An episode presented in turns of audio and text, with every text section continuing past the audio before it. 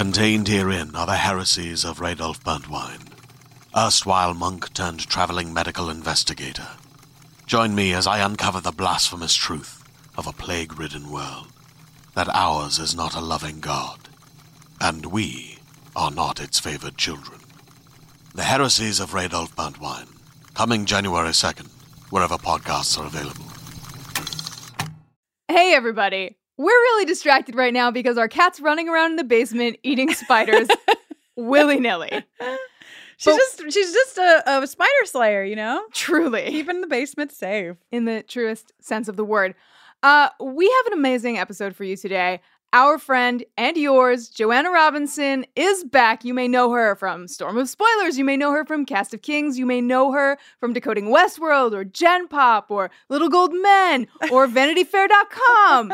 She's everywhere. She's everywhere. She's everything. And today, she's here. Oh, so exciting. But before we get into the episode, we just have a couple quick announcements. Yes, we do. Uh, as you know, probably by now, we sell five handwritten lyric sheets every month, the proceeds of which go to a different charity uh, or organization every month as well. And this month, we just have three of the five left. We want to just give you a heads up. They are up for sale, and all of the proceeds this month are going to the Southern Poverty Law Center. You probably know what they do, but I'm going to tell you anyway. The Southern Poverty Law Center is dedicated to fighting hate and bigotry and to seeking justice for the most vulnerable members of our society. Using litigation, education, and other forms of advocacy, they work toward the day when the ideals of equal justice and equal opportunity will be a reality. Pretty important time to be funding organizations like Southern Poverty Law Center. Mm-hmm. Also, pretty important time to scoop up a handwritten lyric sheet if you want to give it to somebody for the holidays because they're going to go and they're going to go quick. What a lovely gift. So you better act now. Wow. Did you like my sale voice? That was great. Uh, actually, speaking of sales, the other thing we want to let you know is that in our store, the werewolf misogyny t shirt, uh, uh, even a werewolf is better than misogyny, is what it says specifically, and the maroon just keep fighting t shirt are both on sale. When those t shirts are gone, they're not coming back. So if those are on your list of things you want or you want for someone else, scoop them up. They're on sale and they won't be coming back for the foreseeable future. So get on it. and now, on to the show. Woo!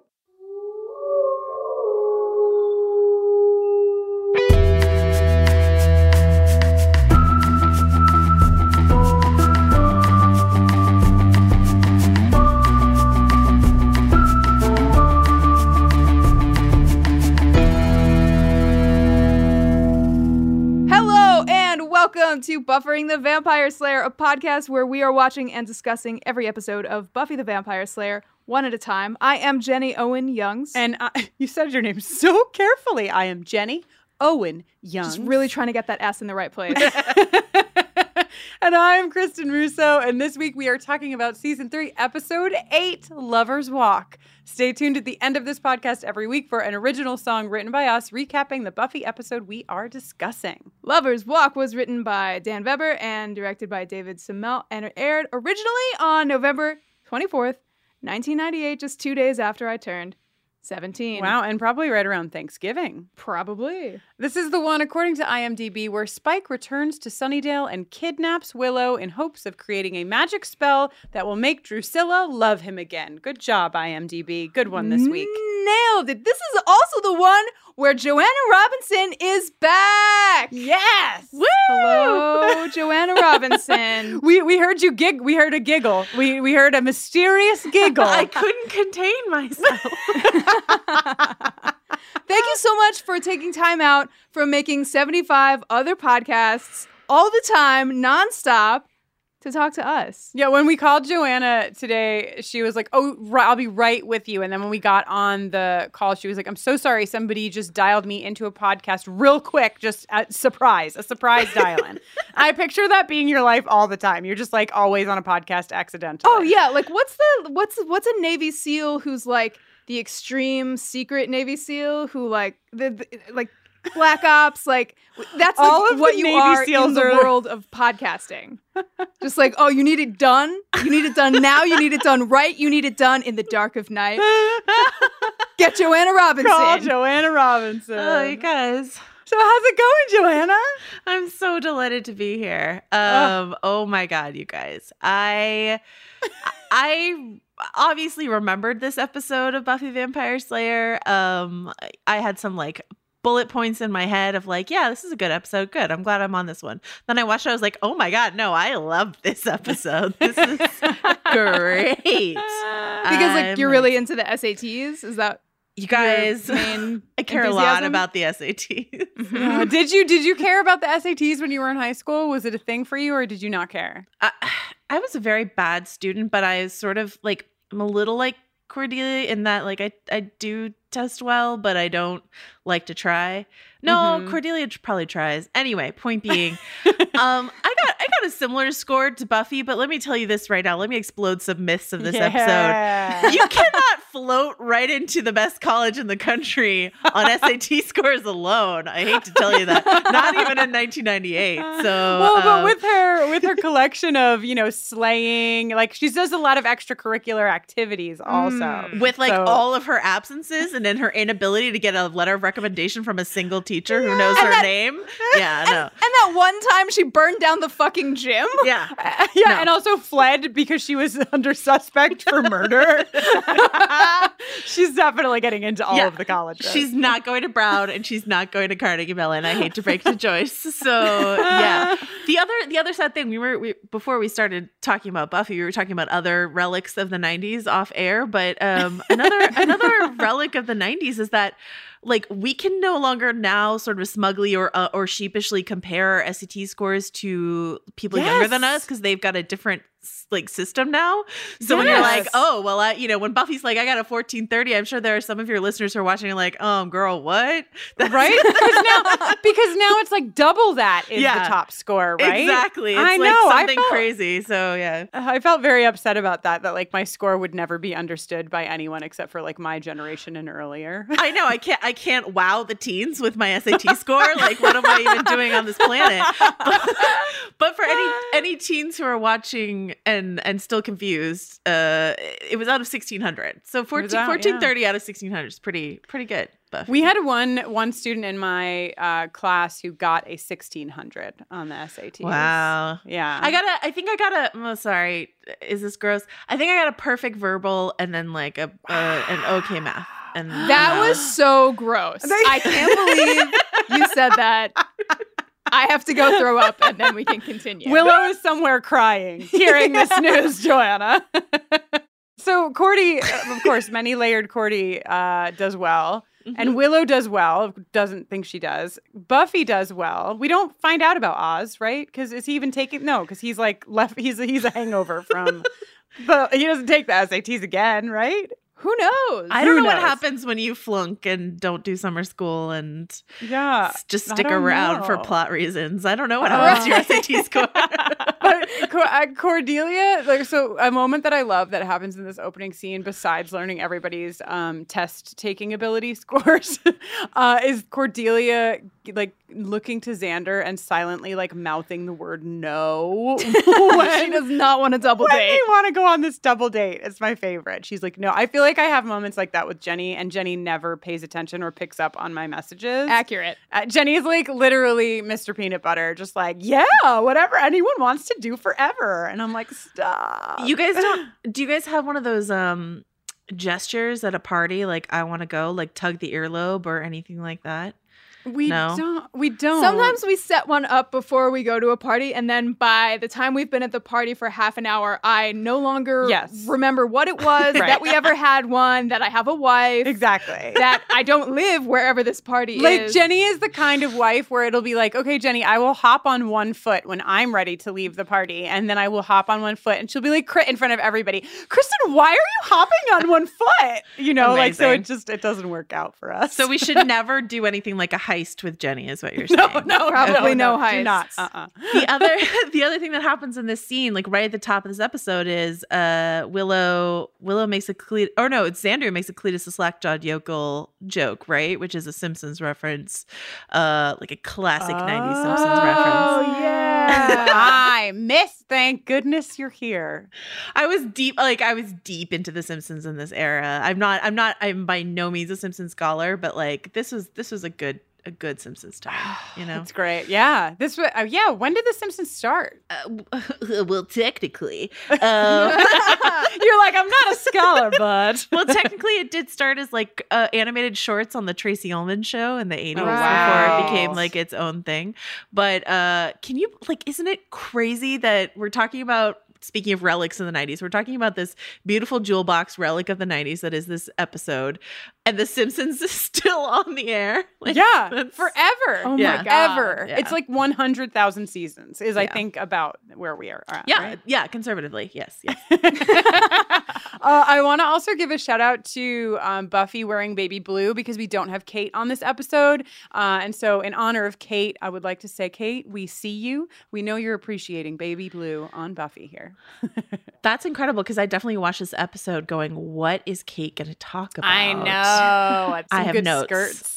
good, good, good, good, good, good. Yeah, we can pick up the Kate. We can pick up the Kate slack uh, with some minor observations on fashion. Probably no extensive discussions on boutonnieres. Nice. Thank you. pronunciation and everything. Um, can I can I surprise you guys with something that I would like to uh, an award that I would like to add to this episode? Please, What? please surprise us. Yes. Feel free to edit this out if you disagree. this this episode has the craziest transitions between scenes that I don't remember as being characteristic of Buffy necessarily. So I I want to like chalk this up to uh, Dan Vebber, which sounds like Dan Weber, like the way a vampire would say it. Um, but the writer of this episode, Dan Vebber, who wrote this episode and the Zeppo, and that's the only Buffy episodes he's ever written. But um, Huh. he has these like okay so we're about to get one right where uh you know cordelia says what kind of moron would ever want to come back here and then smash cut right to a moron coming back to sunnydale so yeah. yeah. um, there's a bunch of them in this episode so i propose a sexual transition award um, for this episode of buff of buffering so Wow. Wow. Jenny, pressure's on. Are you No. to have a sexual transition award jingle? I'm prepared to commit to this thrilling new venture. wow, I love it. Yes, I'm in. And it is a fantastic transition. Yeah, we did have a we had an episode way back where we talked about it wasn't a transition as much as it was the pan down through a doily and we got like Ah, really yes. Pan down through a doily. yeah, the doily pan down. But also, Joanna, don't think I don't appreciate your saying smash cut when it is quite literally a smash cut into smi- into Spike. Wow. I mean, it's like a s- double smash cut, you know? Kristin! I'm just saying. Um, Great. Yeah, and oh, you're right. It it is well, fancy that it's Spike. You have Joanna Robinson on an episode to talk about. It's weird how it just timed out like that. I know. We could, yeah. It's, it's really Coincidence. one chance in the whole season, and here you are. Spike, I love you. Spike, so dreamy. Spike, your trench coat. Spike, I love you. Spike, your blackmail. Spike, peroxide. The Jaime Lannister of Sunnydale rolling back into town. uh, Joanna's favorite character and mine. Uh, Spike, yes, Spike really not not making a case for himself in this episode. he's got ups But- and downs. Ups and downs in this episode are Yeah, he does. Uh, some major downs, but some ups too. So it's okay. yeah, this is the this is the drunk, sad Spike. Uh, very different from the first time that Spike crashed through the sign uh, and was sort of like the badass with a cigarette, super cocky, super full of himself. Now he's just a pile of mess. Falling out of his car. Kristin, I seem to recall. Were you the one who had like a bunch of stuff in your car as a teenager? Yes, Like, I okay. did. I was a Yeah. disaster. My car was a disaster. Did it resemble the backseat of Spike's? Yes, yes, it did. I didn't even make that connection for myself, but yes, there was just there was never any food. Like I wouldn't leave like rotting food in my car. Yeah. But other than that, yeah, bottles, cans, cigarette packs. Um, I probably didn't have like an open bottle of like bourbon or whatever he's drinking in the back of his seat. But other than that, yes, this is what my car looked like. I think my parents wished I had painted the windows black. I so was, about to say, I was about to say, you probably didn't paint the windows I- black. Yeah. I didn't, but if, if I had, my mom would have been a lot less upset with me. Every time she walked by my car, she was like, "Why? Why?" Well, so I know, I know that Kristin and I have like a a special problematic place in our heart for Spike, but I don't know that I know Jenny what your temperature on Spike Mm. is. You guys, it's season three, episode eight. What at this point is there not to love about Spike? Excellent. Wow, very cautiously fair walking enough. into the Spike Fair arena, Jenny enough. Onyang. well played. I mean, look at him go. He is pretty ideal. Oh, and we see like the full range of drunk, sad Spike emotions too in the fir- very first uh, moment with him in the factory. Is that where he is? The factory? Yeah. Uh, no, he's in the mansion at first. I think I- it's in the you- factory. It's like got all the like those high back chairs that they had. Those were in the Mm, factory, right? right? See, this is confusing because I Because the thought all the dolls- dolls got moved to Vamp Mansion. That's what I thought, but Oh. but but I maybe think the some of the dolls dolls stayed behind. behind is because I got confused. I was the whole episode. I was thinking, where in the mansion is Spike? That Angel doesn't know he's there.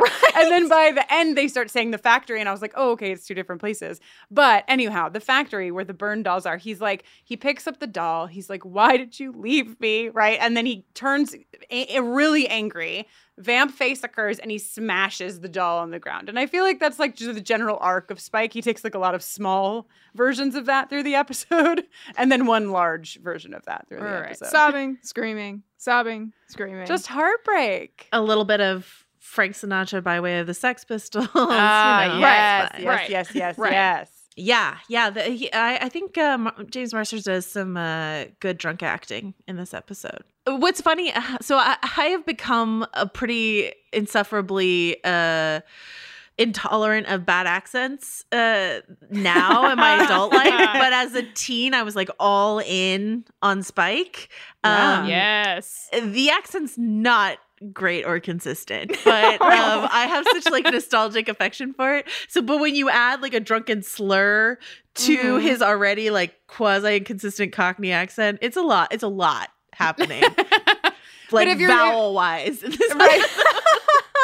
Yeah, there's a, there a moment where I tried to like write down what he said. It's like some at some point when he's standing outside of the mansion. Oh yeah, he just he's like leaning outside of the mansion and he just says like yeah you and then tri- it's like right before he trips and it is for sure Joanna exactly as you said all it's like all confusing vowel sounds. he's like uh, how about i do all the vowels here why not why not let's do it So so back for a second. We, let's leave Spike for a second because we're going to talk about him for the whole episode. Back to this quartet because some serious shit is laid down in the next scene, right? It's time to like really prepare everyone for the knife twist that is yet to come yes. by really just like hammering it home like, oh, Cordelia has finally put up pictures of Xander Right. in her locker against even her own better judgment. And Oz got Willow, such a nice Oh little witch Pez container. yeah, and by the way, we looked up if there was a werewolf Pez dispenser, and there is a 1960s vintage Wolfman werewolf. So Oz didn't look hard enough; he could have found one for himself. yeah willow should have hit that you know ebay situation up hard you know but uh guys i re- like as much as i love spike at the last episode i was on i talked a lot about my love for oz and Yes. as much as i like as much as spike is my problematic fave oz is just like my gem of a pearl of a human fave right Mhm. obviously Mhm. this scene where he gives her the Pez dispenser every I know i know the whole point is for them to build up just to twist that knife. Of course of course that's what it, this is here for. But like she's like what's the occasion? He says pretty much you are. Ah, and then she goes it's just so thoughtful. And he says well i think about you. And Ah. she says i don't have anything to give you. And he says yeah you do. And he doesn't even like kiss her there or anything like that. He just goes yeah you do. And walks away. And you're just like Ah. oh my goodness Such a Where good can I find one? Such a good boyfriend. Also, I feel like since it's, this episode aired in November, this is not to say that Oz is any less of a boyfriend. I just feel like he also knows how to get a good deal. He waited for the Halloween sales. You know, Ah. like wow.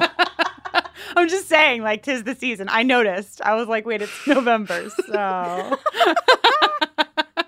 also, Giles got invited to a retreat. Everybody, Does, we don't. Finally. Do we even? We don't like learn anything about it. Do we even know if it's a Watchers retreat? No, he just said like that he there's a lot of druidic activity in Right. this particular clearing nearby. Wait, oh, do so you think, you think he, he?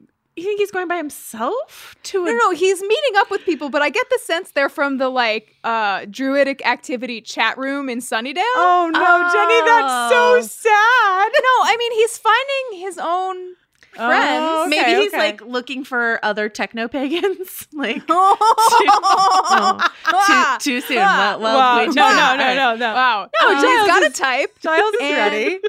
And they're probably also interested in druidic activity. Wow. Okay. I So call it. I call this retreat. We need to conveniently get Giles out of town. Retreat, right? Yeah, like like, that's that's what this hmm. retreat For is. For sure. Giles had like a wedding, or not Giles, Anthony Stewart Head had like a, a wedding to go to, and they were like, hmm, druidic activity retreat. Great one, guys. or they just wanted to do like teen hormones run amok, amok, amok, and like the Ooh. watcher doesn't belong there, you know? So Yes. I don't know. But yeah. Yes, he's got a camp stove and everything, I believe. right? A camp stove. Oh, but and speaking of 90s relics, before we leave this scene, because Buffy and Giles are like having a conversation about college, and um, we have another 90s relic, well, what I consider a 90s relic, which is Buffy saying, Be kind, rewind. yes. Oh yeah. So for all of you young people, "Be kind, rewind" is a uh, Uh, phrase that was usually on a sticker that would be on the case or actual tape of a VHS. Yeah. What's That that? you would Wait, rent from a video that? store. So a VHS is a great big rectangle with a movie on it, and so it's like a computer. No, not like a computer. Oh. Just like a big hunk of plastic with some tape inside of Yeah, it. yeah, like a large cassette tape. You might know that from the new no, no, resurgence no. of cassette tape. Oh, Yeah, yeah, yeah, yeah, yeah. cassette You've tapes seen are 13 cool. Reasons Why, children. You know what a cassette tape is. Uh, but I always thought that that was such a great. Like, do we know? Does anyone know who invented it? You know, who's the guy that like Oh, put who the coined first that sticker on it and then never got any credit? I'm sorry. Who's the person? Mm. Who's the guy? Mm. Who am I? Get out of here, Kristin. You know. Just another cog in the gigantic machine of the patriarchy. Uh, let's, Kristin, that's let's, who you let's, are. Let's play it, Jenny. All right. The patriarchy!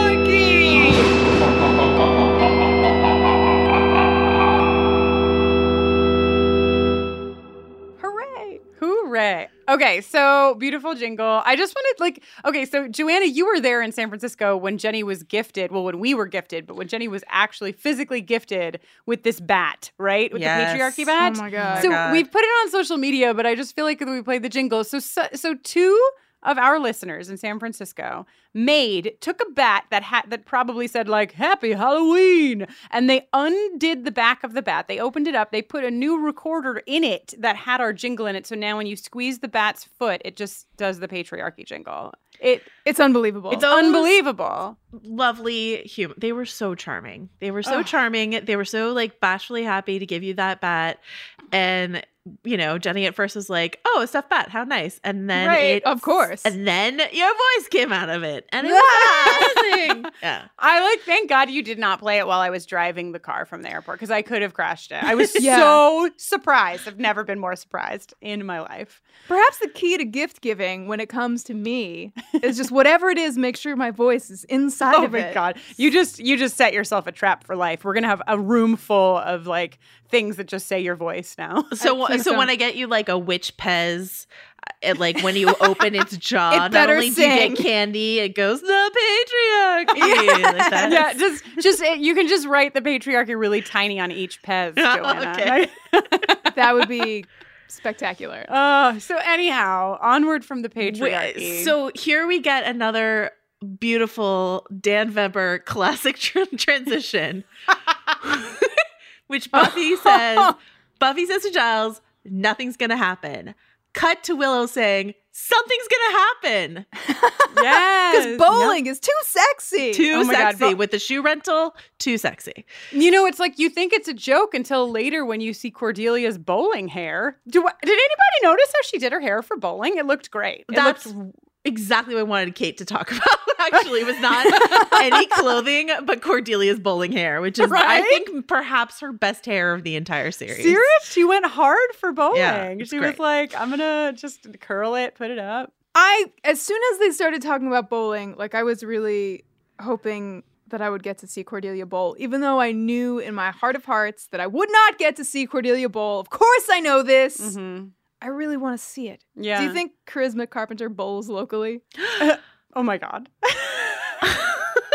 I mean, not that I would ever find out where Charisma Carpenter bowls and then go. This is just a bit. I'm just doing You're a just- joke right now. It's yeah, you're just. I gotta it. go. It's I all mean, she- for you. Goodbye. she has kids, so like she probably bowls with her kids, right? Like that seems like I don't know that like Charisma Carpenter herself, like of an afternoon would go bowling, but I could see her as like an awesome mom who would go bowling with her kids, you know? Totally. oh hell yeah! For the record, I believe that Cordelia is probably a good bowler. Right. I, that was like that Mhm. was that was. I feel like if if there's a weak link in that team, it's Xander. Yeah, yeah. I'm not too sure even about Oz. I'm going to tell you what. I think that the I think the ladies have it on on bowling. Cordelia, I think, is definitely the most athletic gifted of the four. I mean, no disrespect to Xander, who looks amazing in a speedo, but I think that Didn't he Speaking then, my language. belly Oh my god.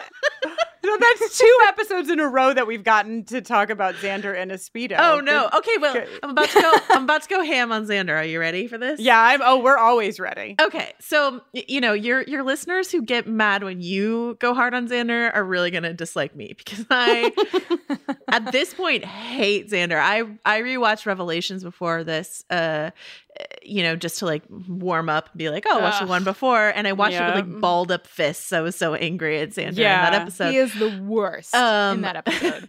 But so you, you know, you guys have been talking this season about this whole Willow Xander attraction thing and how much we hate it because we love Oz and we like Cordelia and no, we lo- you love Cordelia.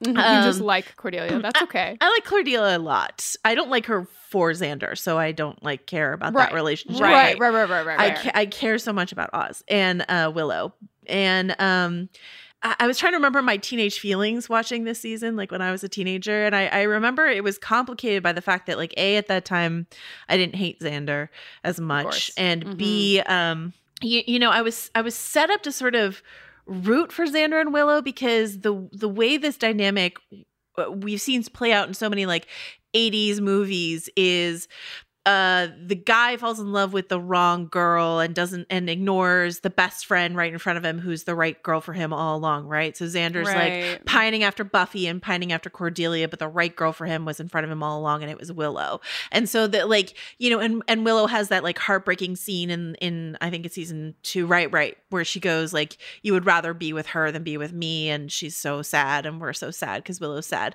But the Mhm. but the problem, and so you're like, so you're kind of like, oh yeah, Xander finally figured it out that Willow is like the right person. The problem, there's a couple problems. One, uh, as Kristen pointed out a couple episodes ago, is like just don't cheat. Like I understand teenage feelings, but don't cheat and lie about it. It's terrible.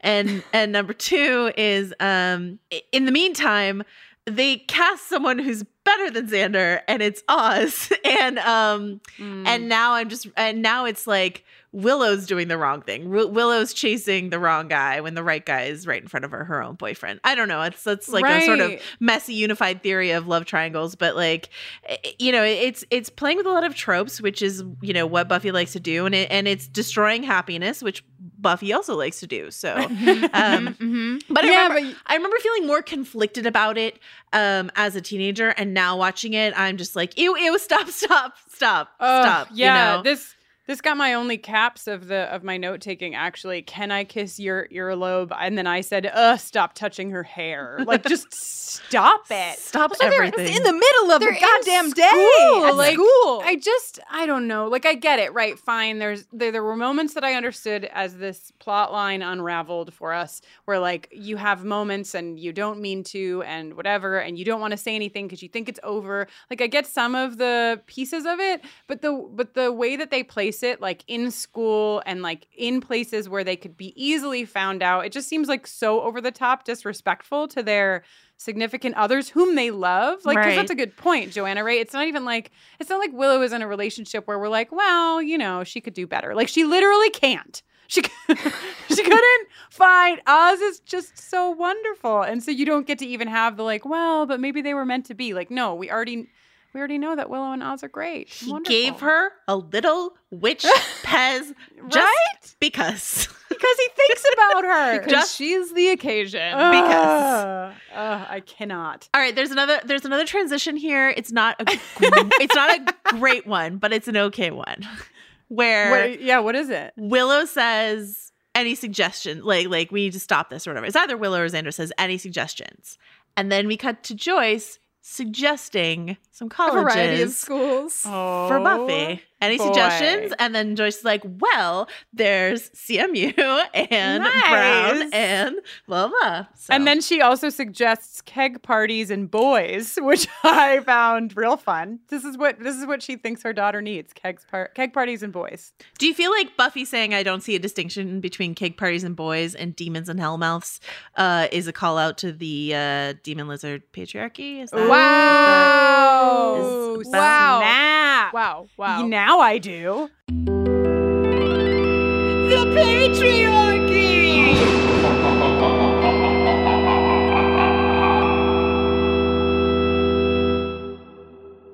Wow.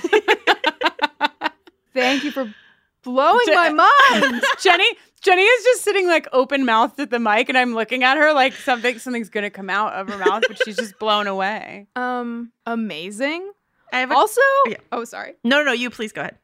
I just like there's something that's come up uh, twice so far uh, in the episode at a previous scene with Giles and his camping gear, and now this scene that is like really just raising a- an ongoing issue for me, which is that everybody's like, "Well, Faith is here in Sunnydale, so she could take over your." Is anybody gonna give that girl a place to live so she can get out of that motel?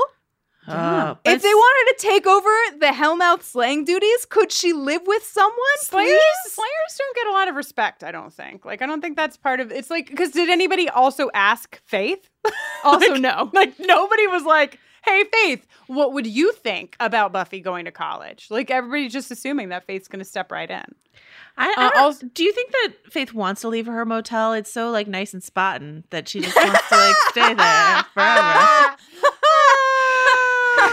Joanna, Great. you couldn't even have a way of Great. knowing that that is Jenny's favorite line from the entire last episode because we haven't even put it up yet. But there's a, there's a, a snippet of Jenny doing that exact line in in Revelation. the cumulative amount of time that I've I've spent saying it's real spotting is well, I've wasted at least an hour of my life, or Oh. made something beautiful with at least an hour of my life. Oh my life. god! Oh my god! It's Um, good. but- it's really good. No, but you're right. Like J- Joyce, I, I, it's hard. I don't want to spoil anything, but you know, I would say that Joyce uh, will make some efforts for for Faith in future. Mhm. But um, but like, yeah, I mean, Giles is a watcher. Like, uh, does he have? I don't know if he has an extra room in that like little abode of his. yeah, I just he does. I think he does. I think he could have some room for Faith in his little apartment. Something. There's got to be a spare room at the Summers house. Even Look like- at the outside of the house, God. and then consider what we know about the floor the floor pa- plan so far. right. I mean, oh, just the Summers house has at least like 200 bedrooms. yeah, for sure, for sure. I mean, Faith could set up in the basement. She could just put a little cot down there. Yeah, where you the know? zombie cat came from. Yeah. Sure. yeah, I think the basement would be real spotting. So you know, I it could be great. I have, Wow. a, I have a Wow. couple. I have a couple questions about this uh, Joyce scene, if I yes, may. please. One, how ridiculous that she's still calling him Mr. Giles after band candy. Right. but also, two, she talked to Giles, which means they have like phone calls, I think, about Buffy. I would like to say regular phone calls where they talk about Buffy on the phone. Yeah, but Yeah, like, yeah. are they calls about Buffy or are they calls about something else being disguised as calls about Buffy? Right, right. Well, that's Buffy is their in. You know, like that's the thing that they Right. get to say Right. they're going to talk Ah, about. I just like really need to call. and then before Mr. like the Giles. Mr. Giles, Mr. right? Giles. And then Giles is like, right, I think this and this for Buffy. Also, I've been playing some new records. Would you like? would you like to hear? I got that Seals and tunes? Croft you've been looking for. Here's a rolled up cigarette. Um, no, uh, friend of the pod, uh, Kristine Sutherland. I am imagining her. Uh, right, your new BFF, Kristine Sutherland. Yes, Of yes, course, yeah, of course, yeah. of course. Friend of I- the pod for sure. I am imagining her like twirling a phone cord. because kids, phones used to have cords, twirling a phone cord, talking to Mr. Giles about Buffy. Yes. it's Uh, beautiful. yeah, yeah, yeah. Like leaning against the Oh, door wow. frame, maybe having a little schnapps. I'm just saying. All right. wow. Um, this is all right, this is my favorite transition. Yes, yes, Yes. please, please, please take us here. because this is where Joyce says, honestly, is there anything keeping you here? cut to Angel, oh God. Listen, fire, Ooh, lip gloss, black clothes. The Jean Paul Sartre is in the original French. He is Oh reading La. Nausée or Nausea in the original French. That is all happening in Vamp Mansion. Oh, that is what's keeping Buffy here. I can't. he is so extreme. I cannot. and we've got to we've got to start something that we've been letting slide far too often. It is officially time for us to start manning the helm of Angel Combustion Watch 2017 and forward. That dude is reading by the fucking fire. Did you know we even see in this episode Him building a fire. yes, I he puts a fucking log on the thing. he throws a log into the fire. Did you know, audience, that one of the things that can kill a vampire is a fire? here's here's a here's a question I have in that section in all caps because when he throws that log on a fire, Buffy is sitting there in a tank top, and my all caps question is how cold is it in Sunnydale right now? Like what is the temperature? Like Sunnydale, not no spoilers, is a notoriously toasty spa- like place. Like this is Yeah. this is Southern California. You ladies from Southern California. This is a warm place. Sure, it's November, it's fall. Sure, his mansion doesn't have like doors and windows. It just has like ga- gaping boarded up holes. But like if if Buffy can wear a tank top, then I don't think it's fire weather unless like are vampires like because they're super cold, they need more warmth. I don't think Uh, they need don't- warmth at all. I think he's room temp, and that's that's how what's like comfortable for them. I think it's about. Uh, listen, it's creating about, ambiance. Yeah, I mean, let's be real about how dramatic Angel is. Okay, like I mean, he's a guy who really likes to set the scene. He went out, he got back from the Hell Dimension, he bought all new furniture at Pottery Barn. You know, he set up Vamp Mansion. He wants the fire crackling. He wants to brood by it, read French by it. You know, it's the kind of guy he is. It's nothing he to do went with to the antiquarian bookstore and he's like, "Do you have Jean Paul Sartre in the original French?" Thank you. I Uh, can't. sûr. All right, all right. Uh, I Um, just I can't deal with Angel in No, this but- entire episode. But what's great It's about that transition, which is probably my favorite transition of the episode, is like Angel is so ridiculous. Um, Right? That when Spike is looking in through the little hole, you're like kind of on Team Spike. You're like, yeah, that guy sucks. Yeah, for sure. I agree with you, Spike. I hate that guy too. in this moment, as the fire glistens on his lip gloss, I don't like him either. Oh my so God. no, oh my no, god. no, I am not. I'm not down on on a bit of gloss on a man. That's not the problem. It's just like Angel is so efforty in all, in everything he does. So yeah. Yes. Consider the yes. package. Meanwhile, Spike is just tripping over himself, falling face first, and setting himself on fire. it's so good. That is like some comedy combustion right there. Oh God, I love it. I love to. I don't know why I love this, but I love the little moment where he's like, his hand is on fire, and he goes for the drip, the like small drip first Yeah. before like realizing that he can dunk his whole hand in the water. It's just real good. It's real good. Jenny, you were gonna say something. I'm just like thinking about how, oh wow, moments after we see Angel reading by his preferred method of illumination, open firelight, we see another vampire almost die because he's on fire.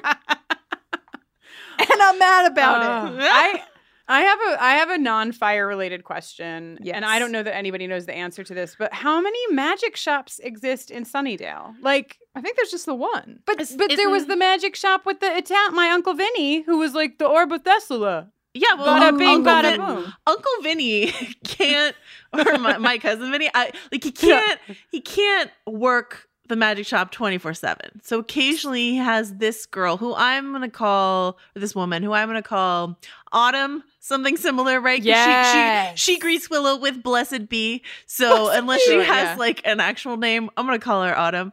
So I like Vin, Vinny can't like be hucking orbs of Thesulah like in every shift, right? Like, okay, so this is the same shop, It's- just a different. Uh, I think employee. it's been redecorated. Did Uncle Vinny die during the Orb Oh. of Thesulah? Oh era? yeah, I think Uncle Vinny might have died. See, there's one magic shop, but the mortality rate of magic shop operators is dreadfully high. Uh, well, well, with with Autumn's uh, entry into the magic shop, she's done some redecorating in a I think also, sorry, I think the magic shop is also the space that they used for Ethan Rayne's Halloween. Oh. Oh. Well, the Buporium is probably seasonal, so maybe the magic shop leases out their space. I the just meant like Buffy the Vampire Slayer Inc. has like this one space that they like redress in a variety of ways, and that's two different ways. That It's right around the it. corner from the espresso pump. It's fine. This is fine. Yeah. This is a really big town, guys. It's a big, huge town with Lot of lots of, alleys. locations. yeah, not down the not too street many from the retail docks. outlets, but There's a- There's a movie theater. We got a we Uh, got a neon sign this season. It's we're we're we're, we're going places. I Yes. forgot about the movie theater.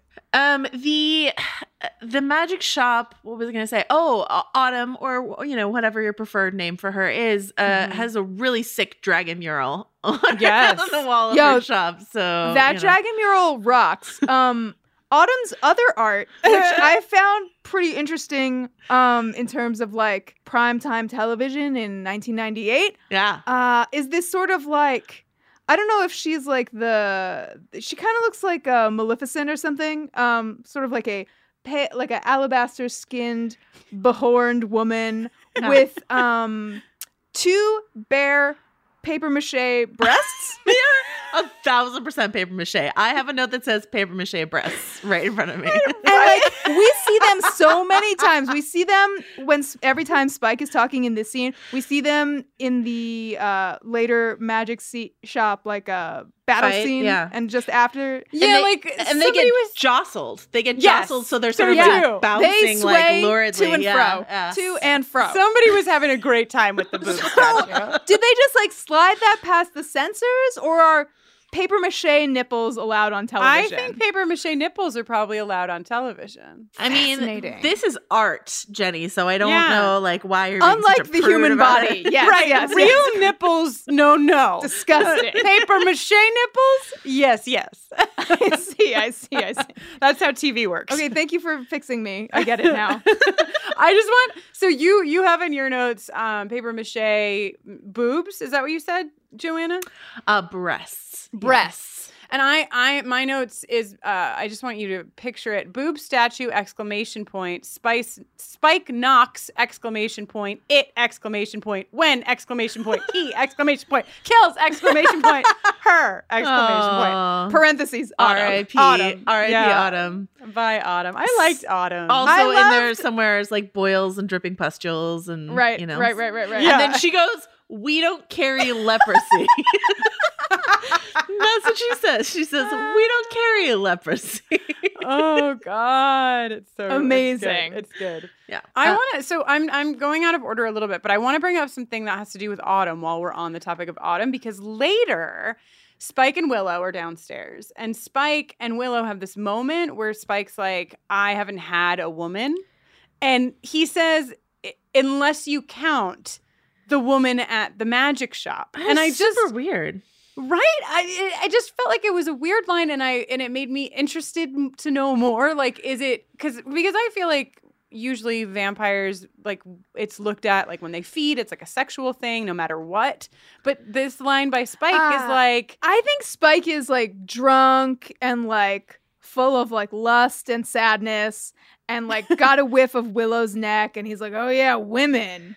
And like feeding and completely himself forgot about Autumn. I see, I see. No, but he says And then he says it more, I think, to like terrorize Willow than anything else. Okay, okay, okay. So you don't that's think my interpretation. you don't think I need to pull out my encyclopedias on this one? I was like, hmm, interesting, Spike. I like took. I don't know what we've. I don't know I what we've like- learned up to this point in uh, season three, episode eight, in terms of sex and feeding and the the overlap of those Venn diagrams. Yeah, I don't know. I feel in like this universe. they wrote the "I haven't had a woman and I like I can't remember the last time" or whatever, and then someone smart like uh, script advisor in the room is like, um, actually, didn't he just have one? And they're like, oh yeah, scribble in a PS. Whoops.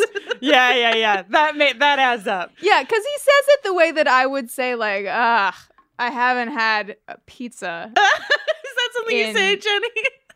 Well, no, I just pizza was the most universal food I could think of off the top. I would I would actually say, man, I haven't had a dairy-free, gluten-free, no grain shepherd's pie in weeks.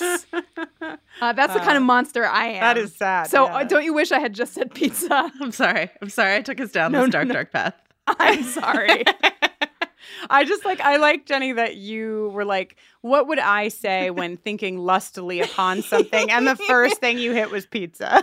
you were like, I. it's just pizza. something people Yeah. lust after, like food wise. There was a there was a place down the street from us in Brooklyn, and they had this huge poster in their window, and it was an advertisement for pizza, not a brand of pizza, not a special pizza, just pizza, Just just The just food. the food, and it was a sexy woman holding a slice and Yeah. like about to take a bite. So Yeah. like. no. What I mean to say, Jenny, is that you are not the only one who uh, considers pizza a very sexy food. also one particular, One particular- advertising agency. yeah, yeah, just an ad for pizza. who paid for that ad? You know what I mean? I do not know. Uncle Vinny. That's him. Anyhow, we go to the mayor's office. The mayor's Uh. office? Is that what you call it? Yeah, the mayor's office. Yeah, I think that's what you call it. I don't know. I just like panicked that it. I was like, doctor's office? Is it a mayor's office? Is it a mayor? No, it is a mayor's office. Mayor's And mayor- office the mayor in the is- larger city hall. City Right, hall, right. Where the mayor has his office. Yes. Yeah. See, I don't think we could have told you that before. well, I don't want to speak for Kristin. I couldn't have said that. um, well, we get. I mean, I just I like I like any scene where I get the mayor and Alan together. I just Yeah, love the mayor and Alan. really Guys, enjoy. Yeah, I've been a little perturbed listening to your season three episodes where I feel like the uh, general level of enthusiasm for the mayor is lower than it needs to be. Whoa, really? I We've been fucking up. us- I need us to turn up the volume on our love for the mayor. Uh, sirens are here in the So background. you got you queued that up for the mayor. You're like, these are my fireworks. I care about the mayor. Uh, the mayor's my well. I mean, I guess I guess you call Spike and Dru and Angel the antagonists of season two. It's hard to beat that, but like for a s- single antagonist for a season, the mayor is my favorite. So uh, I just need us all to get a little bit more hept. And Yeah, we yeah, yeah, excited. that's fair. are all about it, especially like the dark government aspect combined Yeah. with the hand sanitizeriness Yes. of it all. And putt And- putt golf, yeah. Mhm. Putt putt Yeah. golf, and so much that we have not yet even seen. Also, his just like general way of telling j- dad jokes in like, Yes. uh, you know, like I think I might be the mayor. Yeah. It's troubling, troubling for me. Troubling news for me. I mean, he's he's Yeah. sort of like the the uh, dad, Mr. Peanut Butter of this show. He's true. It's true. He's very excitable. He loves. He loves a Very good positive. Yeah, yeah. He likes He- he wants to- Alan. Yeah, he wants to think through his uh his metaphors, like would a loose Yes. cannon rock a boat? Like is Yes. that Oh a my God. metaphor? Such a great moment. Uh, he has a little thing. Do you do this, Jenny? Uh, are you the mayor? Like, if someone does something you don't like, if Kristin does something you don't like, do you just like whistle sharply at her to make her Because that's what he does to Alan. Like, Alan's his poodle, and he's like, Oh "Don't my there, God. Alan. No, no." That is Uh, one thing I don't do to Oh, Kristin. thank God! I'll tell you. I'll tell you one thing. Kristin wouldn't tolerate is being Accurate. highly whistled at. but I, I I do like this scene where you know there's there's this question of you know they they made reference to the mayor in season two like a couple times right? To just sort of like Mhm. build him up as someone who's coming.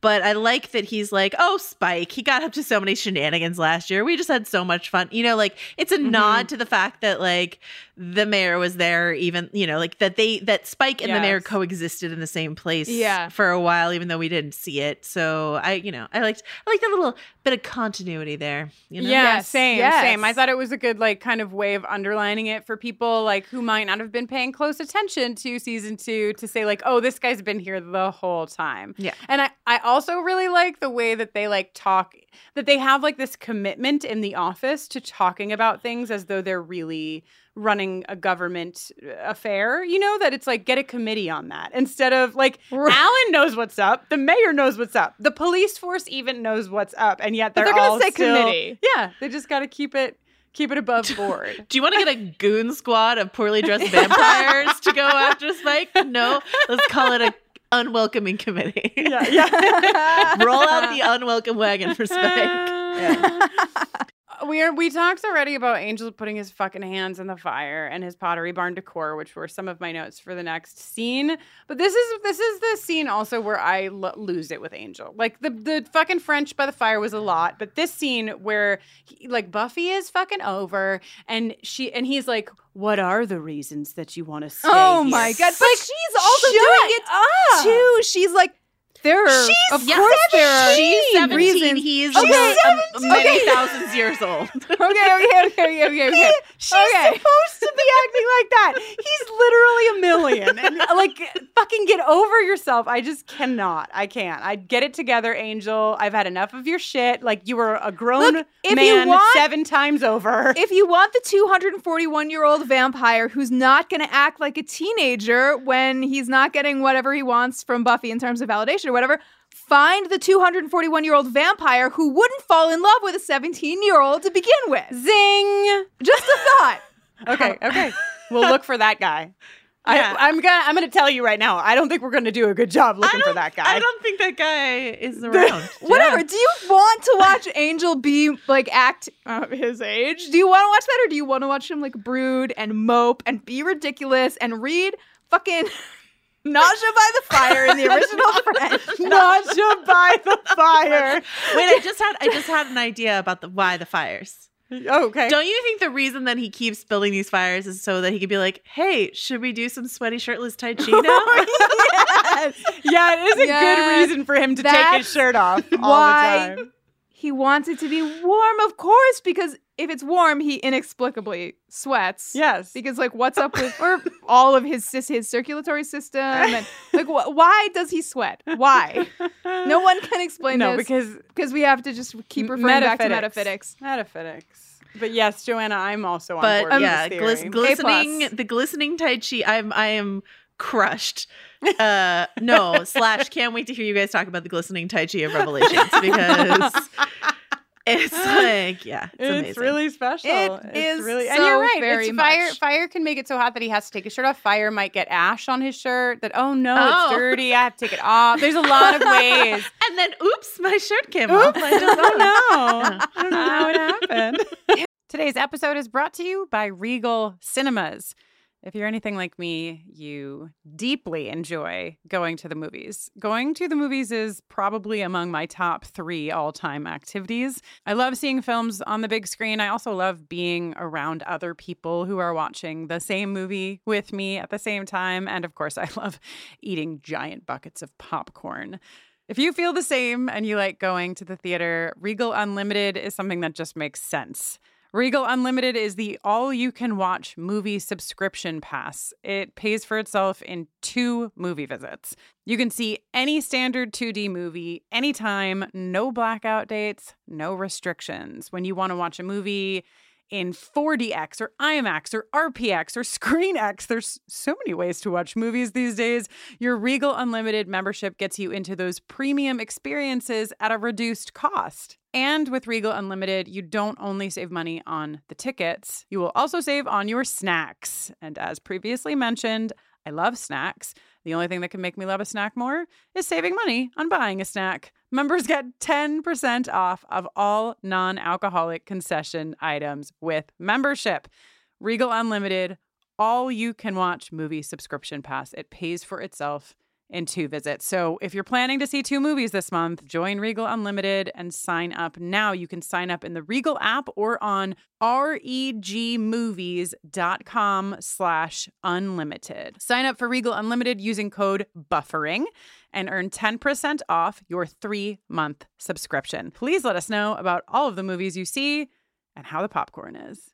Hey there, this is Justin Bartha. I made a funny new podcast, King of the Egg Cream. It has the greatest cast in the history of podcasts with actors like Lewis Black, I'm torn by my feelings for two women. Bobby Cannavale, You can eat it, or if someone hits you, you can put it on your cut. Melanie Lynskey, I wonder what these marvelous things are that look just like boiled chicken feet. Jason Ritter, I can break things and pick locks and kill people. Michael Stuhlbarg, The whole point is to inspire people that they should make themselves better. Ari Graynor, No, don't whet its appetite. What are you, an idiot? me, Justin Bartha, That's not just any egg cream, that's a Lemke's special. and all narrated by the hilarious Richard Kind. This is the story of Harry Dalowitz and how he rose from nothing to become New York's King of the Egg Cream.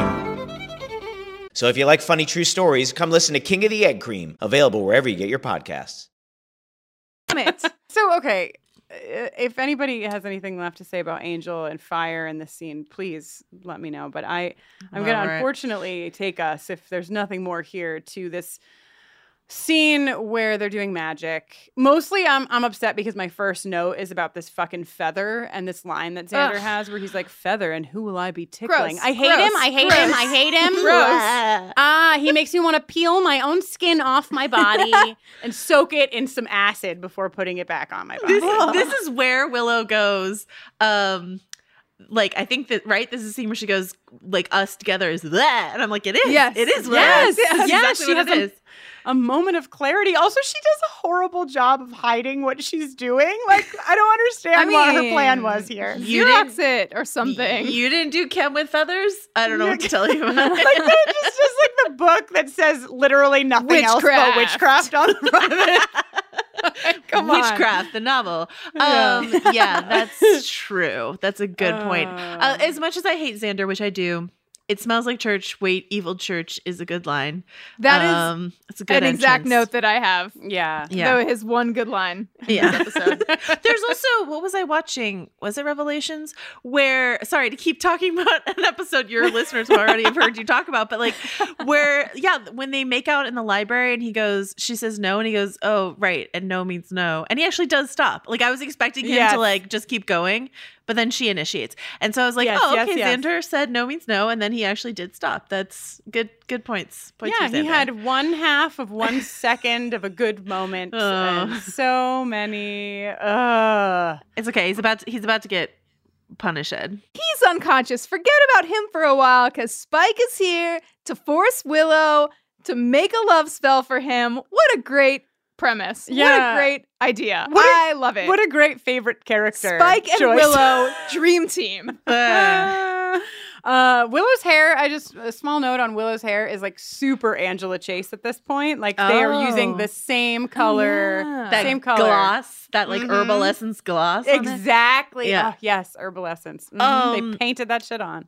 It, yeah, so we've talked before about like when Willow's upset, we're upset. As Willow goes, so Yeah. goes, so goes our nation. But like, Uh-huh. um, this is my favorite. I think this is my favorite Alyson Hannigan acting so far in the series. Like, she has much, much more acting to do as we go down the road. But like, here as she's like listening to Spike talking, and she's like panicked and crying, but trying not to cry, and trying to listen, but also doesn't care, uh, and is just trying to hold it together. Like everything that's happening on her face Mhm. in this one scene is just incredible. Uh, yeah, So- it it got a sad face emoji drawing from me when she says yes, I'll do it. Like right at like he, I think he pulls her hair, um, and she's like terrified. And when she says yes, I'll do it, my heart shattered into a million pieces. Just Willow, poor Willow. This is, um, this is a bad, and bad, bad spike. Yeah, this is not- very bad spike. this is where the problematic part of the fave comes in. But but also Spike, I mean, as horrible as Spike is in some of these moments, Spike also has like a really great uh, arc of sat like where he sort of he's like mean Spike and he wants what he wants and then he has another one of these breaks where he's just like I'm gonna t- this Willow's here so I'm, just gonna gonna tell like her everything that happened. yeah I'm gonna tell her about this thing and about this other And thing this chaos demon with its slime and its antlers. I gave Dru everything. I gave her beautiful jewels, even beautiful girls. Don't worry, I wrote that down just so everyone wouldn't miss it. Great, great, great. um my first when when you say the words together lovers walk my first like my call my rorschach test call and response for that is slime and antlers like that's, that's the first thing i think of when i hear lovers walk is slime and antlers chaos demon um Also, fun fact about Lover's Walk that I found out on the Lover's Walk Wikipedia page. Uh, did you know that in the original script it doesn't have an apostrophe? So it's just like this sad, short declarative sentence. It's just like Lover's Walk. I don't know. Wow. Lovers, they walk. they walk. so anyway. Um, and, and then, uh, you know, Will- Willow is terrorized here, but she does stand. You know, she says there will be no bottle in the face. There will be no having of any kind with me. You know, like she Mhm. does try her best, but yeah, this is this is just rough stuff to watch. Well, then we go. Well, then we go to Cordy's bowling here for a brief break, and then and then like okay, things are rough at the factory, yes, but then thankfully we get some comic relief when Spike heads on over to Joyce's house. Yay! Guys, it's our Reunited, and it feels so good. our favorite duo back together. Oh my god, I Again. can't like I can't tell you how many times in previous episodes I've wanted to use gifs from this episode, Yes. but I like didn't do it because I didn't want to. Sp- you know what I mean? Like we weren't there yet, and I was like, I need to wait until we get here to use my favorite gifts of the whole series. But that, um, that might it, this is the best gift of the whole series, right? right? It is. Is Spike standing behind Joyce while Angel looms in the doorway, fake menacing her, and he's not going to hurt Joyce because he loves Joyce. Joyce finds him little mini marshmallows. Like he's never going to hurt her, but mm-hmm. like he's fucking. Well, he might, but he's messing with Angel, and it's just the best thing visually. But like before before anybody gets there, when it's just Spike and Joyce, and she's like made him cocoa, and he's like going on and on about Dru, and like is a little more composed, but is kind of saying a lot of the same stuff that he said to Willow, and she's like genuinely trying to offer him like real advice and like comfort and saying like oh you know like sometimes she sounds two very people unreasonable. seem right for each other and their lives just take different paths. Like Joyce is like momming hard. yeah, And Yeah. I really appreciate that. yeah. Joyce is momming hard, and Angel, by the way, just to just to bring a light over here for a second, Angel was just skulking in the woods. He was just walking by He and was also just- the door was just wide open. He was like seriously pulling some Edward Cullen shit in the woods. He was like, "I'll just walk by her house and And look protect in her, her." window." I know when when if you recall, like she left him and he's like, "But it's early," and she's like, "Yeah, my mom worries. I'm gonna go home." He's like, "Cool, I'll just follow you, hang outside your house. This is fine. I do this all the time. This is way different from the time when I was evil and would leave you drawings. It's super different. right. Different so guy now. very different. Sure. And like and like poor Joyce cannot cannot keep up. I like know. she thinks she's talking to the good vampire. And then Angel is there trying to like bust through the no invitation barrier and she's like flipping out because as far as she knows, Angel is dead or just gone. Does she ever I don't find think out she from knows Buffy? That, no, But see, I don't this think she- this is the issue. This is the like sadness of this uh, scene where Joyce is momming Spike so hard. Is like. Buffy, you too could be the beneficiary of this good momming if you could just tell your mom what's going on with you, but you don't ever. She, Ugh. Joyce is perpetually in the dark, but she's got all this momming to like love to give, and Yeah. Buffy's not here for it. She gets But it all from that- Giles, you know? Isn't that the way? That well, that was my way. I mean, certainly, Yeah. like my mom had a lot of momming to give, and I was interested in none of it. True, Sure, I sure. shared Yeah. nothing with my mom, and Yeah. my friend, but my friends would. My friends would sit and talk to my mom, like they would do it, not That's a, me. that's a great mm. point. And Jenny, I believe the kitchen door is open because it's hot. So why do you have a fire angel? also, also, like I, I know I don't love, like I don't love watching people walk into glass pane things, but I Oh, no, do but it's find it hilarious. I'm sorry, and I, I'm just thrilled getting to see Angel hit the hit the invisible glass of the barrier. no, the, when it's when it's supernatural, it's especially hilarious. You're Right? like, oh, spell glass. Um, and then you know we talked about the bad of Spike a bit. We might have glossed over it. The bad of Spike, but some of the good of Spike was my favorite thing that that James Marsters ever does as Spike is kind of sing his lines. So when he goes like, "You're not invited," it's so good. Yeah, so good. Yeah, he's good. Um, Also, uh, Spike calls it refers to Angel uh, as uh, Great Poof. Yeah. yes, And now, you is and this your great the poof. very first occurrence of Spike calling Angel a Great Poof. I haven't heard him. I haven't heard it before now because I, think- wrote it down and I had n- I don't remember I don't recall hearing it before this moment. Is that this is that is a, the world premiere of Great Poof. is it does that happen a lot? Does he call him a poof a lot? I don't know. Oh, some things I remember. What do are they ever in an episode together again? We don't know. Yeah, who knows? This It's could be the, impossible to the say. last time we ever see Spike. yeah, so, Spike's you gone. know. He drove off. Speaking of creepy-ish boyfriend girlfriend stuff, um, Oz can smell Willow from far away. I don't know why, but I didn't find it creepy at all. I was like, that's so sweet. No, but but it's so good because you're like, uh, you know, because Cordelia says this is very disturbing, and he goes, "I really agree," which is just such a good Oz reaction Good to his own supernatural Yeah. abilities. You know what I mean? Oh, and then we have uh, Angel, Buffy, and Spike returning to the scene of the crime that is the the magic shop, and uh, this is where Buffy goes. He's probably just got them locked up in the factory, and, and Mark just gives like expert delivery of how, how thick do you think I am? Like, no, I never do that. very, very subtle. Yeah. Right. One of my notes in this, I'm like, fine, I'm in it. I'm in it. Like, I want the three of them to be like palling around Sunnydale so that they can get all the requirements that Spike has so that they can find their friends. But I just feel like in no other episode to date have they ever done, like, they would just be like, fuck off, we'll find them ourselves. Like, there's not that many places to look. in Sun- Listen, I just, Buffy and Spike have a history now. They had a truce. It was a whole thing. It's true. It's true.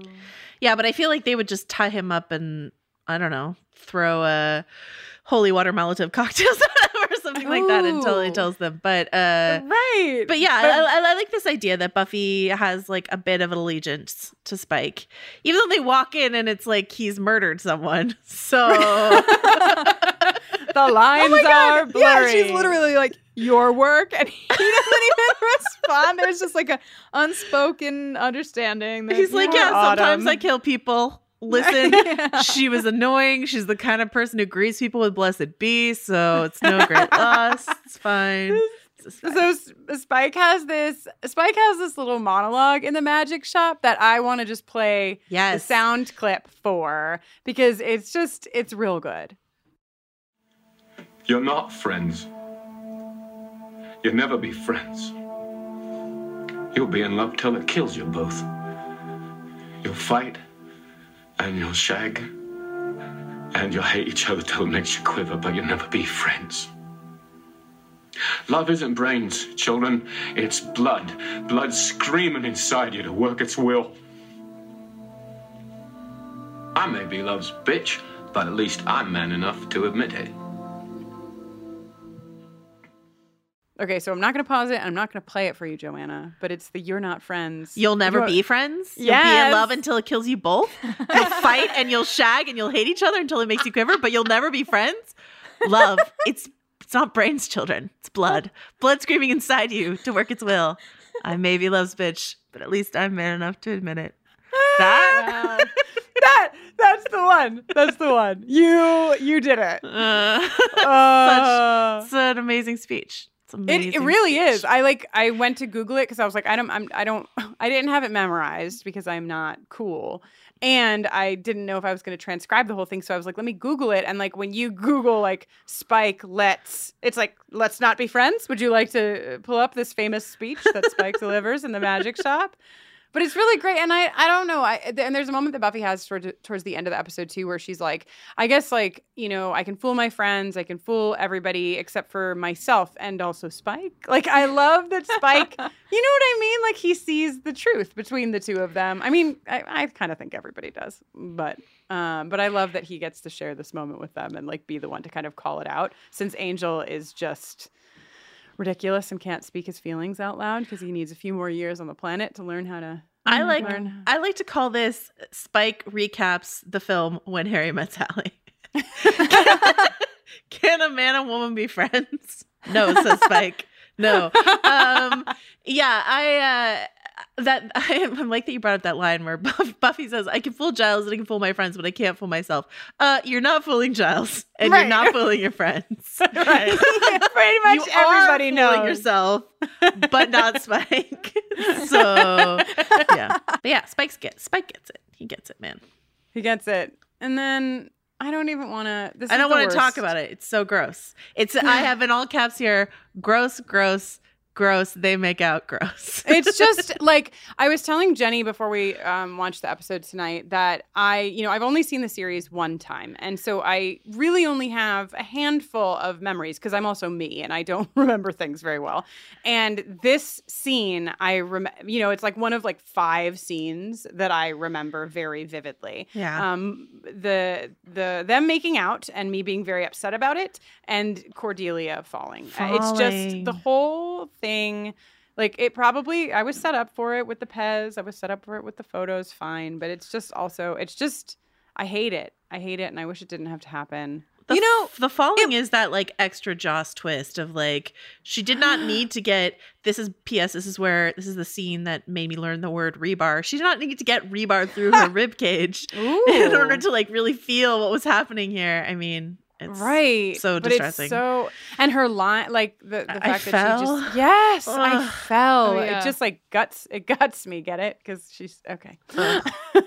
You know, and this really didn't have to happen because Oz and Cordelia came down a long set of stairs and also had to like break into a door Yeah, somewhere. well, oh, like so Willow how did they not hear them coming? Willow Yeah. was flinging her body against that door to no avail. So that door definitely made some sort of noise like when they opened it earlier. So yeah, I like they you hear them a little bit on like the last two steps Yeah, yeah, before yeah. they get to and like okay, like they're making I don't know, you're making out the world goes away maybe, but uh, it's just it's all terrible. also like eh, like not so whatever i mean this eh, there's a lot of reasons to not be happy about what happens here but the the fact that like xander i mean xander has been knocked super unconscious he he wakes up and he says like i'm feeling nauseous. I like can't stand up straight. So I i've never been in this position before. I've never been in the in the basement of a factory with blood dripping from my head with my best friend who Having I have kidnapped feelings for, by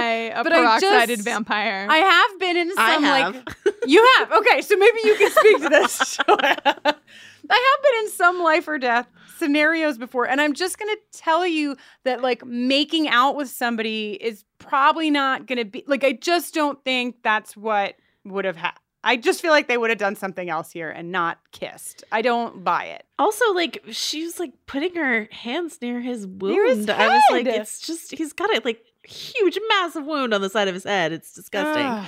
It's all bad. So, so all while terrible.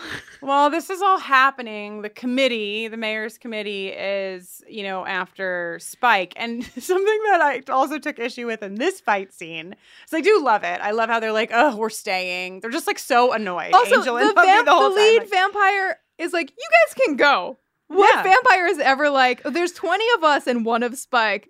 Let's just let these humans go. I think go. the mayor runs a tight ship. You know, I think the mayor's hmm. like, get in, get out, do what here's, I Okay. here's your target. Don't make a mess. Don't destroy the espresso pump and the magic shop at the same time. Right, trying to take care of Sunnydale. But I what I hate is that they just painstakingly found all these fucking ingredients for this fucking love spell. And then the vampires are there and they, you watch the paper bags. They just toss them to the Throw side. 'em to the Nobody side. Also, cares. not really much in those paper bags. I There's just, like, some feathers. That's Right. it.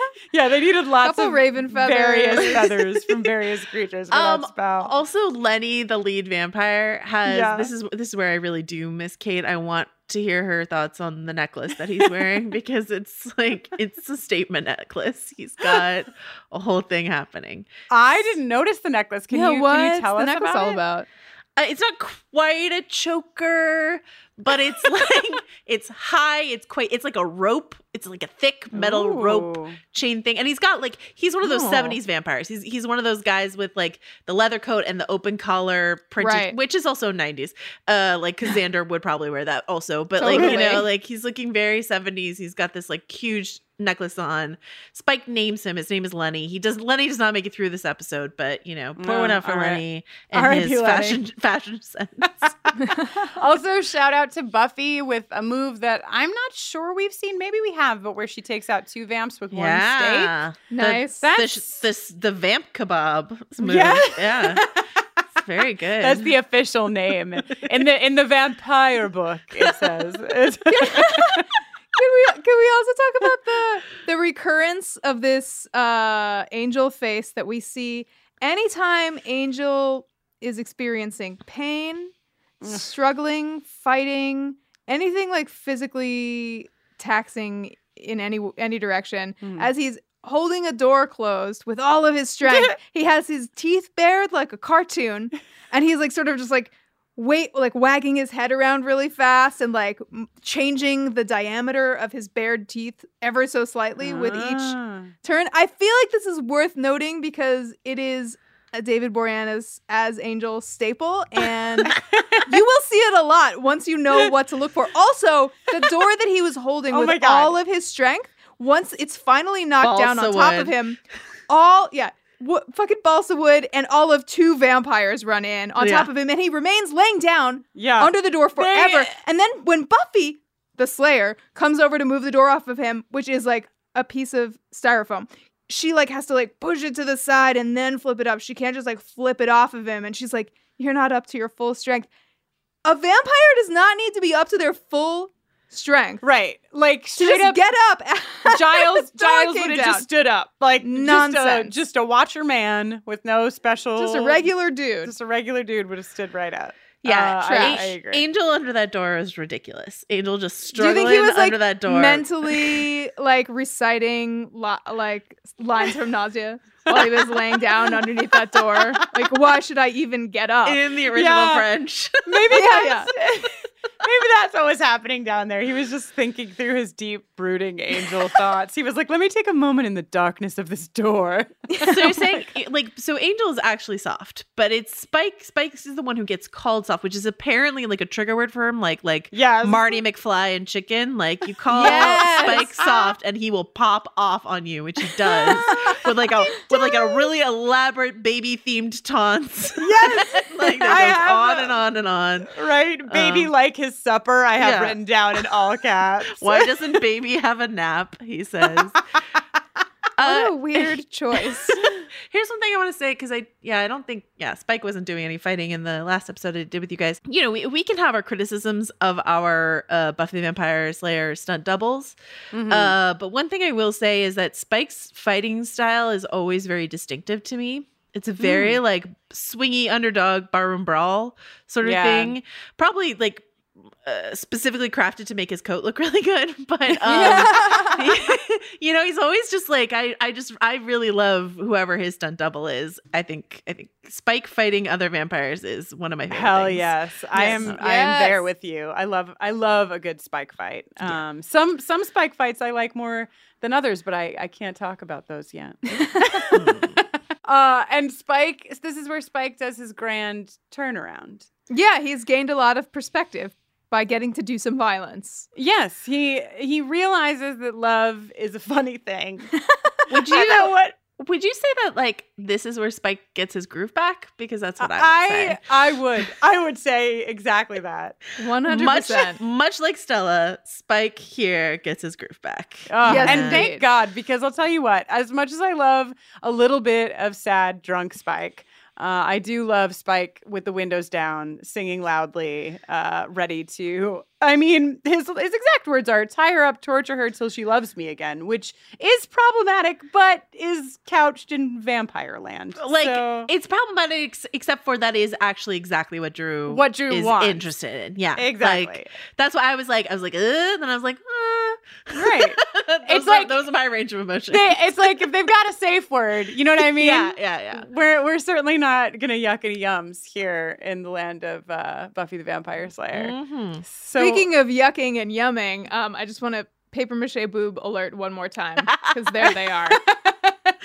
Jiggling their hearts out.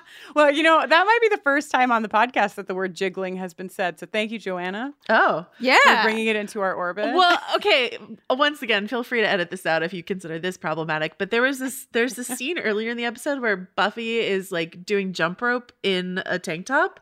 yeah, And um it's a scene so I don't know if you guys ever watched uh Doctor Who, but I, I not. only like have watched Doctor Who, but I've watched it like with the commentary.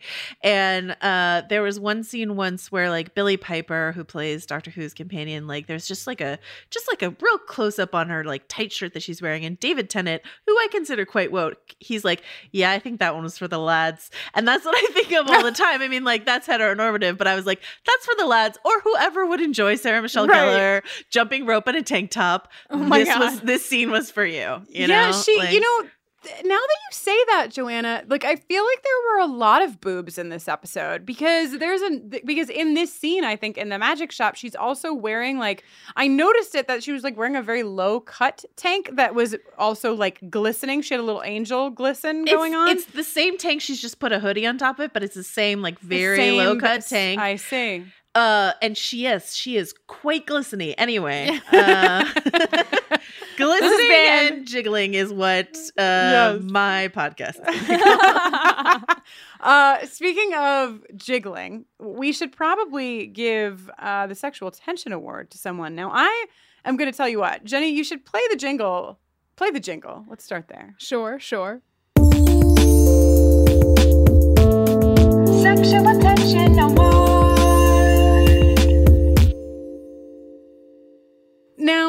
Let's have a discussion on if anyone has ideas about who the sexual attention award is going for, because usually I have it all in my head and I don't. Joanna, did you have a standout? I don't have a standout because like everything's so bad and sad. Right, but uh, right. but uh, maybe Joyce and Spike. Right? like that's as close as I could get. Joyce and Or Spike. or Wow. Joyce's imaginary phone call with Mr. Giles. When we talked about that earlier, I was like, ooh, maybe that's where it will go. What do you think, Jenny? I the only other thing I'd put on the table alongside the imaginary phone call between Joyce and Mr. Giles is the sort of like next generation thruple of Ooh. Spike, Angel, and, Angel and Buffy, Buffy. Yeah. walking around like poking at each other and like yeah. Okay. and and fighting together. Like I did, I Right, loved right. watching them fight together. Like Hell yeah. reluctant, like Buffy's like, I guess we're staying, and but then they have like a really good time fighting together. Yeah, I don't know. I'm I'm on the I uh, my heart wants to give it to a thruple always, right? But in my mind, I kind of enjoy them as like a threes company. Like you know what I mean? Like like a they're just like palling around. yep, yep. Um. So I don't know. I might go. I might go. Is it okay to go Spike and Joyce? Yes, says me. Joanna Wow. says yes. Do you think it's okay? I this is a democracy, so me favoring the imaginary phone call between Joyce and Mr. Giles is both in the minority and also not an actual thing that happens. It's hard. This is a hard one. the mini marshmallows, Right? That's Come exactly okay. Joanna, I'm I'm like locking eyes with you across the miles right now because that's what exactly what I thought. I was like, well, there was the mini marshmallows. Why? Why did I think that too? I don't know why. Um, but I think they just have something special. They do. I'll allow it. All right, there it is. Sexual tension award. You didn't see it coming, folks. Okay, you, so Joyce and Well, okay, so let me. Can I talk to you about the uh the sexual transition award? Yes, please. Yeah. it Please might do. it might belong here.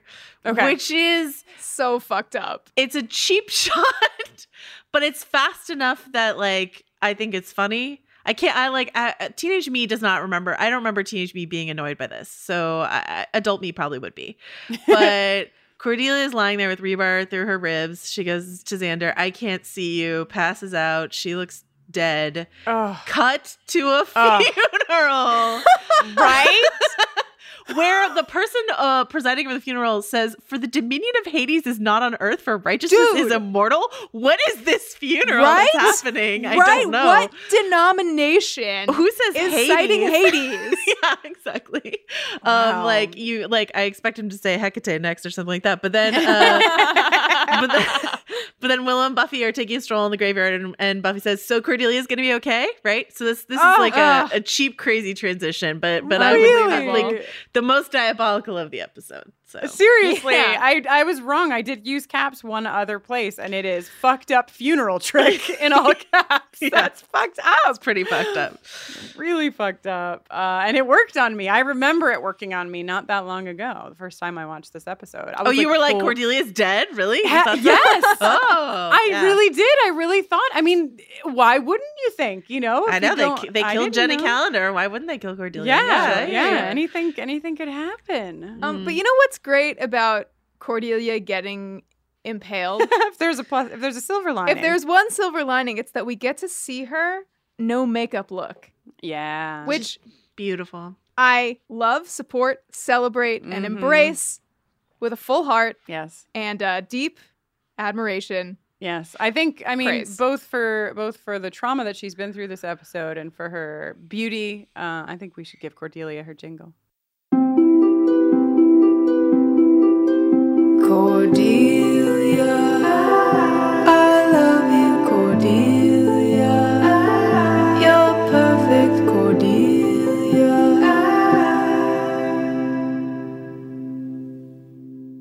The way that scene is shot too, where you just where you like we can see Cordelia's face, but Xander can't.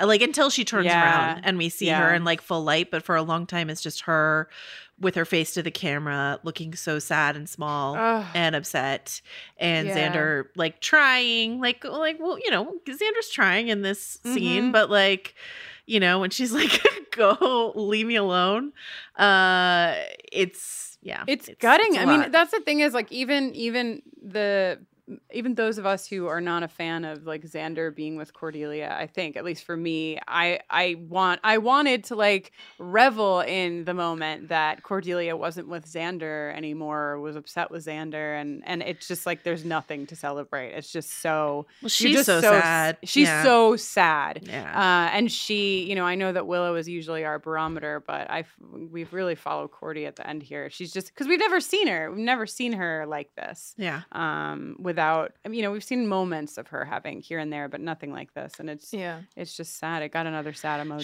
she drawing from me. fell she fell She fell. She fell so bad. Mm. Uh, and Um, then back to Vamp Mansion. Yeah. Back to Vamp Mansion. for a um, breakup a breakup that's definitely gonna stick this is it guys this is where Definitely. Buffy and Angel part ways forever Oh my god, I'm it. not coming back. Also, this what I l- want from you, I can never have. his penis. and then he says I don't accept that she goes you know what bro you have to Yeah, for now. that's now the thing. Like, it amazes me. I mean, it shouldn't amaze me, but it's just like the fact that she's 17 and she's the one that like is just. I'm gonna walk away. I have to walk away from this. You're left being like, really, dude? Like, you you really weren't gonna help her out. Like, he's she, he doesn't help her out at all. He's like, I don't accept that. Like, he's. You know what I mean? He should Yeah. be the one. To, I just, if, ugh, even if he's Angel. not like mature enough as as jenny points out like we want our our vampire lover to have teenage feelings but even if he's not mature enough to like be the one to initiate it if your teenage lover says like i shouldn't be with you because you know uh, apocalyptic violence uh you know you, sh- you should be grown up to be like yeah i get that I too have read Sartre in the original French. You know, like I get it. We should not be together. Instead, he says, "I don't accept that." Like, fuck that response. I Yeah, don't fuck like it. that. I agree. I agree. Fuck that response. Not happy with it. Um, we usually don't play the patriarchy jingle more than once in an episode, but Angel's bullshit. I would like to play it again. I'd like to play it again. The patriarchy!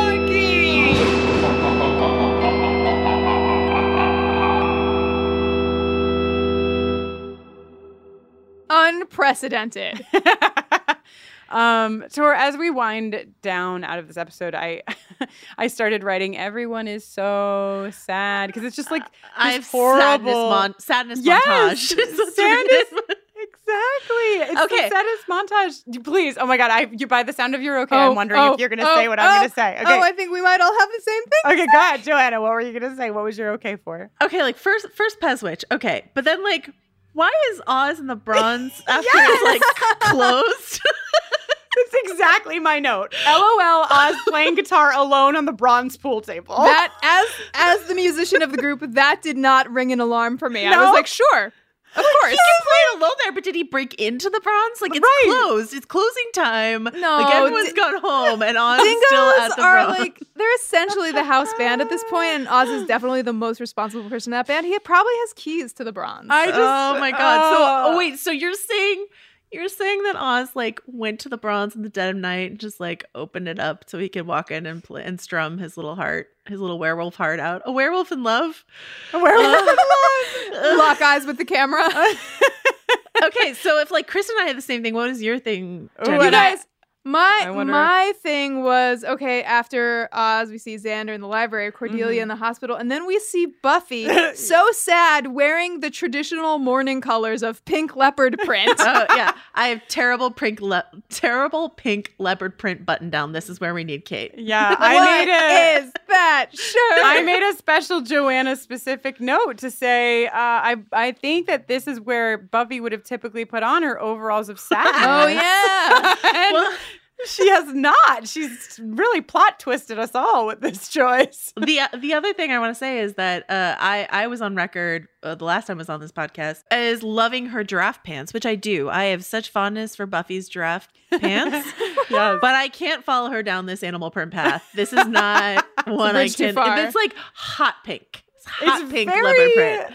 It's very, bad. Extreme. Very. It's a very. I just and I wonder about it from just like a production stand, like from a like how did they come to that place? What is it supposed to signify? Like it's like sad, sad, sad leopard print. Okay. Level- uh, hot pink, electric pink leopard print. Like I, the first time I watched this episode in preparation for this podcast, like I was watching it on a smaller screen, and I was like, "Is that leopard print? It can't be. That's too terrible." And then I watched it again. I was like, "That is some fluorescent leopard print." Some serious shit. It really My is. God, yeah. So. So like everyone is so sad So except for one guy named Spike who's leaving also the only one leaving Sunnydale. So maybe there's something we can Mm, glee. Yeah. discern from that uh particular those two We talked. Did we talk about the fact that he crashed through the Sunnydale sign both times? Did we say that Yes. out loud?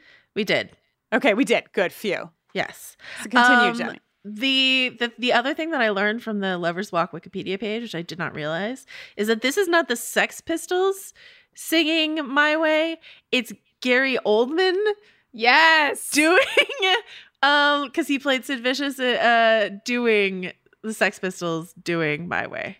What a choice. I wonder if it was easier for them to license Oh yeah, that, that, master than more it was for them. sense. Mm. I was like, why?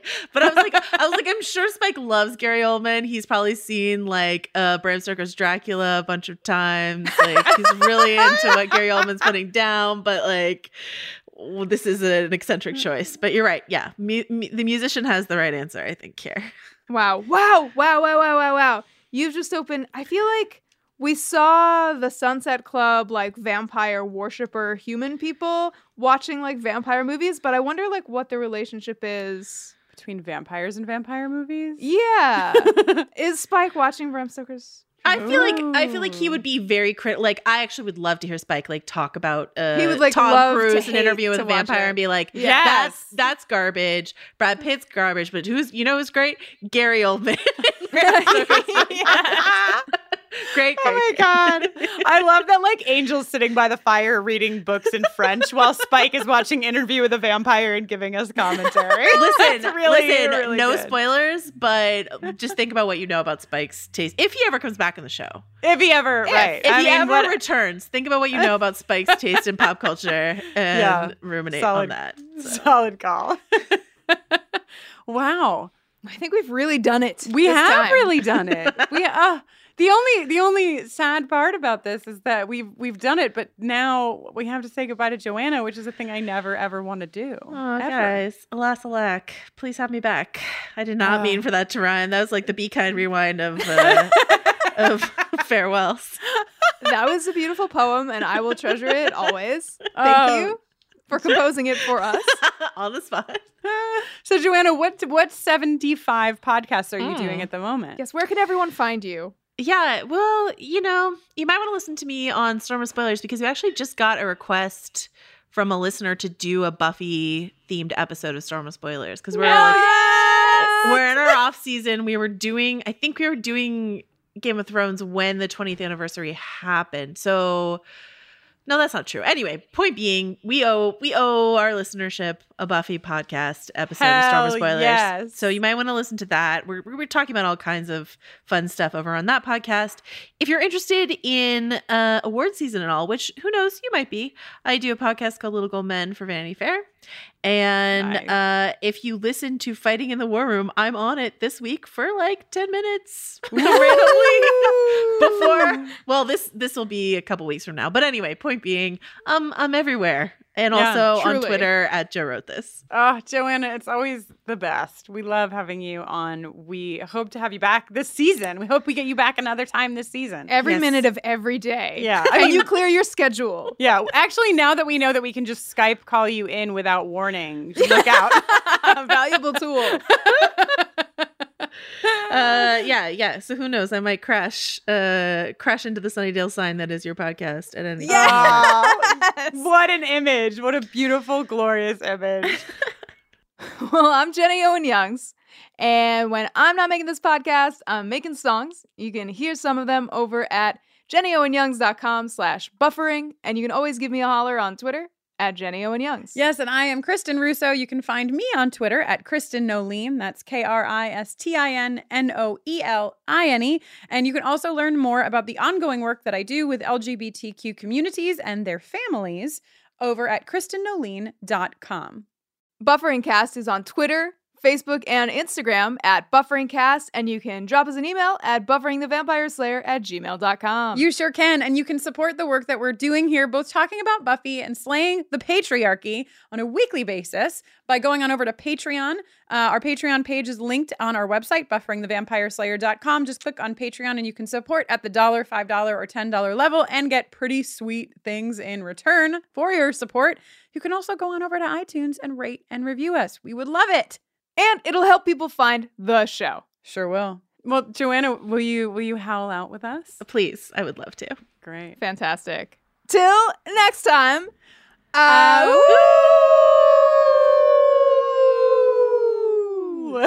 I kind of fucked that up a little, guys. So. Do you want to do it? Do you want to do it again? oh gosh. Another Uh, howl. All right, yes, I'm ready. All okay. right, hell yeah. Till next time. Spike